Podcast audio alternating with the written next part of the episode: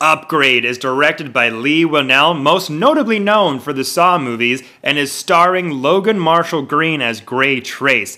Now, the synopsis for this film is get ready for it. A man is in a tragic accident, his wife dies, and he becomes a paraplegic. And through a crazy new type of surgery, is implemented with a computer chip called STEM, which gives him basically Matrix like abilities to fuck shit up, fight people, and get the revenge he needs for the people who supposedly set him up and murdered his wife. Now, this film came out probably, I think, around three months ago, so I am trying to catch up on my movie reviews since my break. And this film, guys, it was something. It was a film that I've been wanting to watch for a long time. I heard a lot of hype about it all the film reviewers that I follow were giving them high high marks and high regard. And guys, guys, this movie, if you like people doing amazing things with low budget filmmaking, you love sci fi, you love action, you have to see this film. I was so pleasantly surprised from this sneaky little indie hit now, Logan Marshall Green, for those of you who don't know him, he's an actor who's been around for a long time.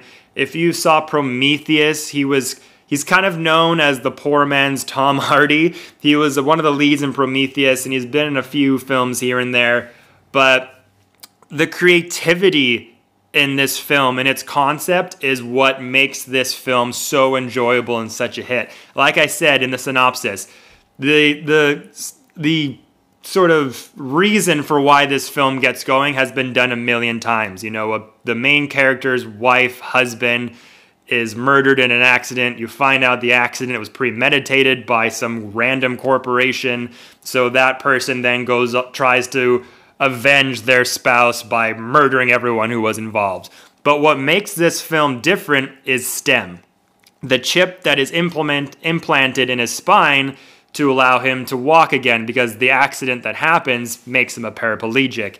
And STEM is this little AI that basically lives in his head and allows him to walk again, basically. And he can allow STEM to either help him lift a cup, walk around the room, or he can literally shut off his brain, let STEM take over, and he becomes the most ultimate badass of precision fighting you have ever seen in your life. And Logan Marshall Green, I've seen him in other films. I haven't thought much of him, but he impressed the shit out of me in his this film.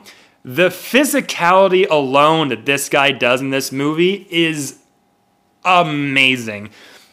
The way he had to learn fight choreography, which is awesome, uh, by the way, and shot in such an interesting way with Steadicam kind of following movement as it's running through different scenes much like if you you know attach a camera to your to your head and it's pointing towards you but you're so you're running around and your body is stable but the background around you is moving. That's what a lot of these action scenes were like from different angles not just from you know looking at him from the forward or backward but the physicality that he puts on when stem takes over is so hilarious. He's able to move his body in such a precise robotic way while his face is clearly all his own and his reactions to seeing what his body is doing it was so funny. And the concept alone is so refreshing and so well done. Now this film is low budget. It's very it's not very low budget but you can tell it's not a very expensive film. But um, the director of this film, like I, say, I think I mentioned, directed the first Saw and has worked with James Wan in a number of movies. And he is very much used to working with lower budgets. And the camera tricks they use to the special effects they use, everything felt very natural and didn't feel like you're watching a low budget film. They did very well with very little. And oh god and the the action scenes are brutal this is a r a hard r film and the first action scene when it when it comes holy fuck does it come hard and you know right away what kind of tone this movie is going to be for the rest of the duration.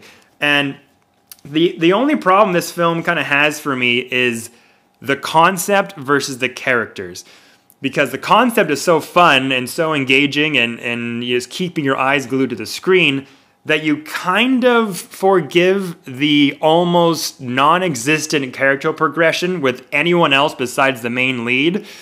Which, you know, there you know, the wife character, there's a few supporting characters, like there's a cop that is kind of like trying to help him through this situation, but also is kind of like investigating him because he she has a hunch that he's like murdering all these people. Um, other characters in the film as well, they all get a very one dimensional take on their characters, and that kind of puts this film from being a fun, low budget movie to an amazingly great film because that's what ultimately separates films like Predator or Blade Runner from, and I know Blade Runner didn't have a low budget, but lower budget films that stand the test of time and become iconic become that way because their concept is so well executed and their characters are so well fleshed out and are so memorable. But in this film, the lead really does take precedence over everybody. And because the concept is so good, because the action scenes are so creative and well done, you don't really notice it very much. But when you kind of think about the film afterwards, you're kind of like, yeah, everyone else in the movie was just really flat and one dimensional and didn't really, you didn't really care about them. Performance wise, again, the lead, Logan Marshall Green, fantastic. So impressive. His physicality alone should get an award. Everyone else, though, was kind of just playing the, the part. There's a character in the movie who's like the eccentric billionaire who creates who created STEM, the chip, um, kind of similar to um, the uh, oh no, what's his name? Jared Leto in Blade Runner 2049 uh, plays that creepy tech uh, entrepreneur who obviously has doesn't talk to people and is very quiet and creepy. Um, he even just like didn't come off very well. Um, and played his role very generically, and, and a lot of the actors in the film, their performances aren't as good as you had hoped.